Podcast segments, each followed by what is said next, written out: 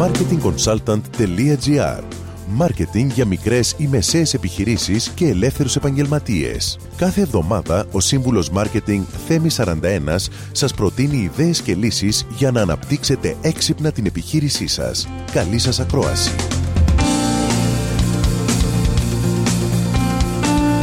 Γεια σας. Για να είναι ανταγωνιστικό ένα e-shop πρέπει αρχικά να κερδίσει την εμπιστοσύνη από τους πελάτες του, αλλά και να τους προσφέρει αξία, είτε αυτή είναι απτή, όπως καλές τιμές, είτε άειλη, όπως είναι εμπιστοσύνη, εξυπηρέτηση κτλ.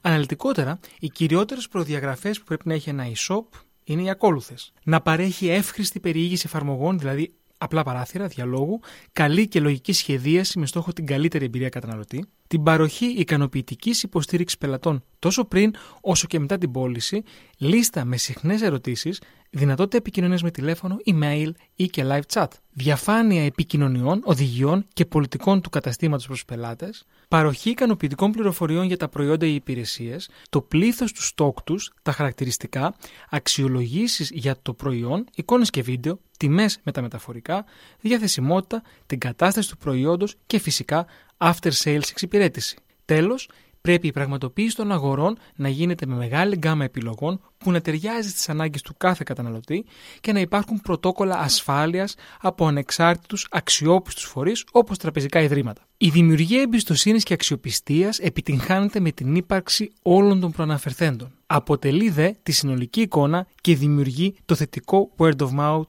που θα δημιουργήσει ο καταναλωτής. Επιπρόσθετα στοιχεία για την αξιοπιστία ενός e-shop είναι η ύπαρξη ενός φυσικού καταστήματος και μιας πραγματικής διεύθυνσης. Με αυτό, σας δίνω ραντεβού την επόμενη εβδομάδα με νέες ιδέες και προτάσεις marketing. Καλή εβδομάδα.